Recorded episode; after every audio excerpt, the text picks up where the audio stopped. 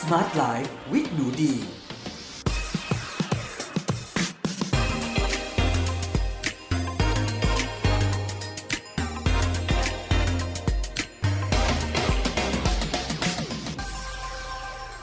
วัสดีค่ะ ยินดีต้อนรับเข้าสู่ Med Listening Podcast ในรายการ Smart Life with หนูดี กับดิฉัน หนูดีวนิสาเรส แล้ววันนี้เรามาพบกันใน EP ที่ 31 นะคะ กับหัวข้อ ตามรอยลำไส้ อวัยวะที่มีผลต่อความอายุยืนของคุณ ไปฟังกันเลยค่ะ ต้องบอกว่าใน EP นี้นะคะ เป็นเนื้อหาที่หนูเดีอะให้ความสนใจอย่างยิ่งเลย แล้วก็เป็นข้อมูลนะคะ งานวิจัยที่หนูเดีอะติดตามมาเป็นเวลาหลายปีแล้ว แล้วก็ยิ่งดีใจมากๆที่ในปัจจุบันเนี่ยมีคนหันมาสนใจสุขภาพของลำไส้เพิ่มมากขึ้น เพราะว่า ในอดีตนะคะตอนที่เราเป็นเด็กเนาะช่วงนั้นงานวิจัยเกี่ยวกับลำไส้ของมนุษย์เนี่ยค่ะกับสิ่งที่เรียกว่า gut flora หรือว่า gut microbiome เนี่ยเป็นสิ่งที่เราแทบไม่พูดถึงเลยอะเหมือนกับว่าตอนเด็กๆเนาะเราก็จะมองแค่ว่า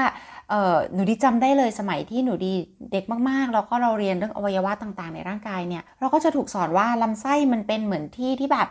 มีกากของเสียนะคะ อุจจาระต่างๆ หรืออะไรเนี่ยที่มันเตรียมที่จะ ส่งออกไปจากร่างกายหรือว่าอาจจะมีการดูดซึมสารอาหารกลับมาบ้าง แต่ก็อารมณ์ประมาณนั้นน่ะก็คือเอาจริงๆ คือประมาณนั้นจริง ๆ แล้วก็อะกินอ่าถ้าดีขึ้นมาหน่อยก็คือ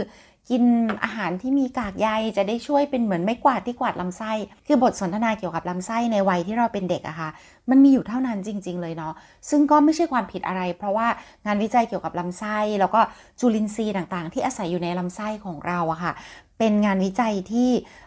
เพิ่งมาบูมนะคะเพิ่งมามีความพัฒนามาก ๆ เนี่ย ในช่วงประมาณ 10-15 ปีที่ผ่านมานี้เอง เพราะว่าด้วยเทคโนโลยีต่างๆ ด้วยเครื่องมือต่าง ๆ เนี่ย มันมีความทันสมัยมากขึ้นนะคะ ก็เลยทำให้นักวิทยาศาสตร์นักวิจัยเนี่ย สามารถเห็นเข้าไปได้เยอะมากขึ้น แล้วก็ทำความเข้าใจกับสิ่งมีชีวิตเล็ก ๆ จิ๋วๆเนี่ยค่ะที่ ใช้พื้นที่ในลำไส้ของเราอาศัยอยู่ แต่ว่าเขาก็ไม่ได้อาศัยอยู่เปล่าๆนะคะ ก็เหมือนที่บอกว่าอยู่บ้านท่านอย่านิ่งดูดายเนาะปั้นบัวปั้นควายให้ลูกท่านเล่นเนี่ยก็เป็นความจริงของเรากับกัดฟลอราหรือว่ากัดไมโครไบโอมเลยก็คือ จุลินทรีย์หรือจุลชีวันเล็ก ๆ ที่อาศัยอยู่ในลำไส้ของเราเนี่ยค่ะ เราอาศัยอยู่ในภาวะที่เรียกกันว่า ภาวะพึ่งพานะคะ เป็นการที่มีวิวัฒนาการร่วมกันมาเนาะหรือภาษาอังกฤษที่ใช้คำว่า co-evolution นะคะ แล้วก็ในปัจจุบันเนี่ยเราก็ทราบแล้วว่า โอ้โห สุขภาพของมนุษย์นะคะ สุขภาพร่างกายนะคะ คุณภาพของเลือด สุขภาพของสมองนะคะ เป็นผล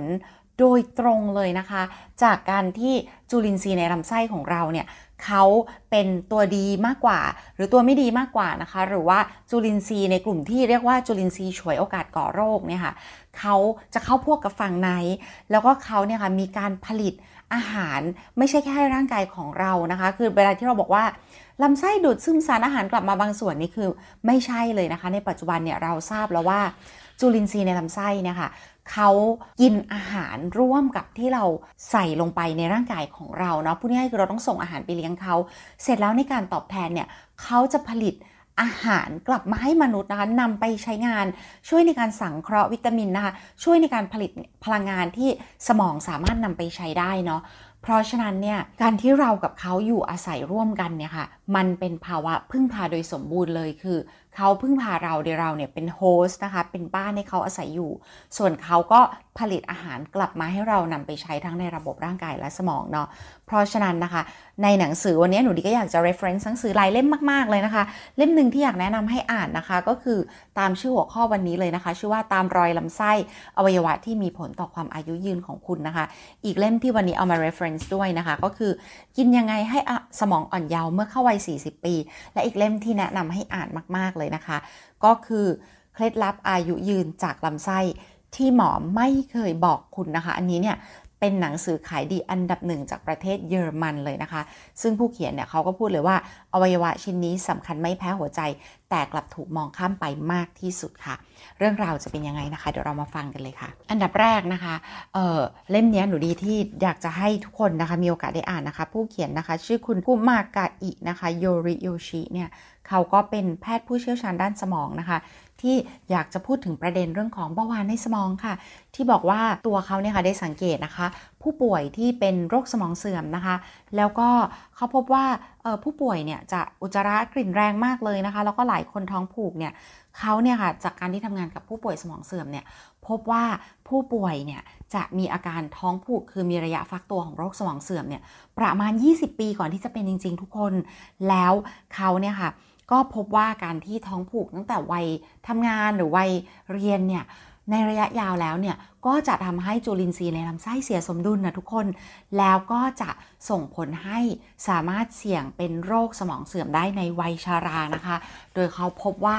เขาเนี่ยเป็นเจ้าของโรงพยาบาลที่รักษาผู้ป่วยสมองเสื่อมเลยนะทุกคน แล้วคุณหมอเนี่ยบอกว่าสิ่งที่เขาสังเกตเนี่ยจากการที่พยาบาลบอกก็คือ ผู้ป่วยสมองเสื่อมอะอุจจาระเหม็นมาก ทุกคนนะคะแล้วก็จะมีอาการท้องผูกร่วมด้วย เออ นั่นแหละค่ะเขาเลยบอกว่าการที่เราเนี่ยมีอาการท้องผูกเนี่ย แล้วทำไมหมอด้านสมองถึงต้องพูดเรื่องท้องผูกเนี่ย เพราะเขาเนี่ยค่ะมองว่าผู้ป่วยสมองเสื่อมเนี่ยค่ะมีระยะฟักตัวจากการที่มีไลฟ์สไตล์ที่กินอาหารที่ไม่ดีที่ผิดนะคะ อาหารที่ทำให้เกิดอาการท้องผูก อาหารที่อาจจะมีเส้นใยต่ำนะคะ อาหารที่ไม่ได้เน้นพืช แล้วก็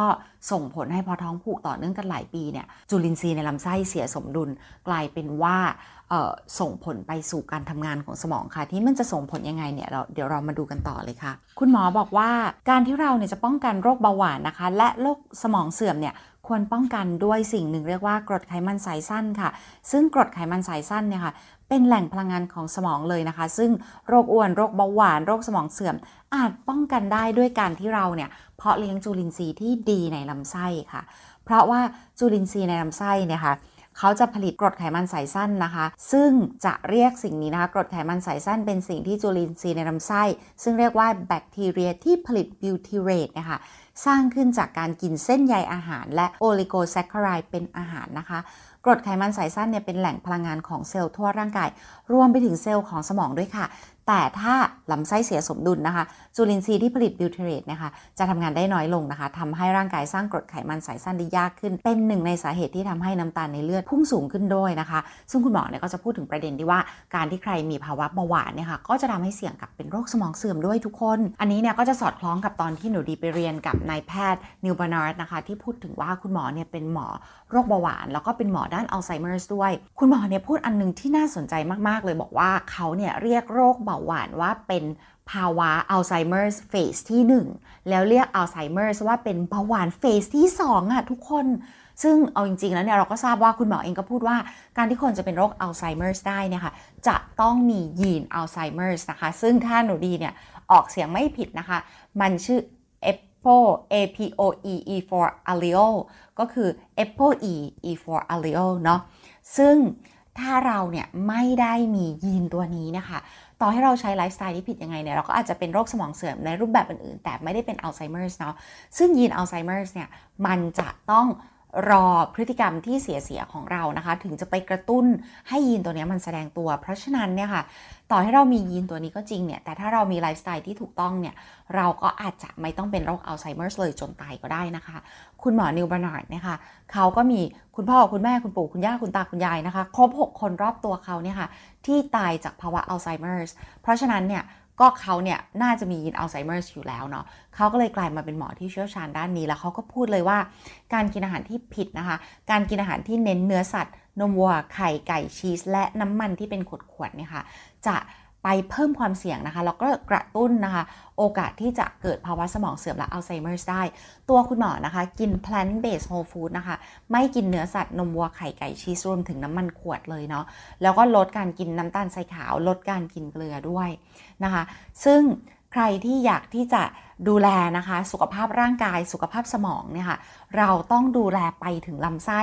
ซึ่งการดูแลลำไส้เนี่ย ก็คือการกินอาหารที่มีเส้นใยสูงนะคะ อาหารที่เป็นพืชนะคะ ยิ่งถ้าคุณกินพืช 100%เนาะแล้วก็ไม่กินน้ำมันขวดเนี่ยเท่ากับว่าคุณเพิ่มโอกาสที่คุณจะมีสุขภาพดีและอายุยืนได้ ด้วยการส่งอาหารที่จุลินทรีย์ในลำไส้เขาชอบกินเข้าไป เขาชอบกินอะไรแน่นอนเขาชอบอะไรที่มีเส้นใยเนาะคืออะไรที่มนุษย์ย่อยเองไม่ได้อะค่ะทำไมเราถึงต้องกินทำไมมันถึงเป็นสิ่งที่สำคัญกับร่างกายเรามาก เพราะจุลินทรีย์เขาต้องการที่จะกินค่ะ จุลินทรีย์เนี่ยเขาสามารถที่จะย่อยเส้นใยไฟเบอร์ได้นะคะ ย่อยแล้วกลายเป็นอะไร เป็นวิตามินต่างๆ เป็นกรดไขมันสายสั้นนะคะ กลับมาในร่างกายมนุษย์ให้เราไปใช้งานเนาะ เพราะฉะนั้นนะคะเราเนี่ยพลาดไม่ได้เลยนะคะ ในการที่ต้องกินสิ่งต่างๆ เหล่านี้เนาะส่งกลับไปให้เขาอีกอย่างนะคะที่สำคัญมากๆเลยนะคะ ที่พูดถึงในหนังสือของคุณหมอนะคะ ก็คือคุณหมอจะบอกว่าเมื่อโปรตีนไม่เพียงพอเนี่ยค่ะร่างกายจะไม่มีสารอาหารไปสร้างเซลล์ประสาทสมอง และสารสื่อประสาทของสมองนะคะ ซึ่งอันนี้นะคะเวลาที่เราได้ยินคำว่าโปรตีนเนี่ยหลายๆคนจะถูกเทรนมาให้คิดว่า โอ้โปรตีนเนี่ยต้องมาจากสัตว์นะคะ เช่น เนื้อสัตว์นมวัวไข่ปลา อกไก่นะคะ จริงๆแล้วเนี่ยค่ะ โปรตีนที่มาจากพืชเนี่ย ก็จะมีกรดอะมิโนจำเป็นครบ 9 ชนิดที่ร่างกายมนุษย์ต้องการ และสร้างเองไม่ได้นะคะ การกินที่ดีกับลำไส้ของเรานะคะ ช่วยให้ลำไส้ทำงานได้ดีที่สุดเลยนะคะ คือการกินโปรตีนจากพืชทุกๆคน เพราะโปรตีนจากพืชเนี่ยค่ะจะมีเส้นใยไฟเบอร์ติดไปด้วย และจุลินทรีย์เขารอเส้นใยไฟเบอร์เขาไม่ได้อยากได้แค่กรดอะมิโนไม่ได้อยากได้แค่โปรตีนเขาอยากได้เส้นใยไฟเบอร์ด้วยนะคะ การที่เรากินถั่ว ถั่วเนี่ยคือโอ้โห แหล่งโปรตีนที่ Amazing ที่สุดในโลก เพราะไม่ใช่แค่ว่ามีกรดอะมิโนจำเป็นครบ 9 ชนิดนะคะ แต่เขามีเส้นใยไฟเบอร์ และเขาไม่มีคอเลสเตอรอลทุกคน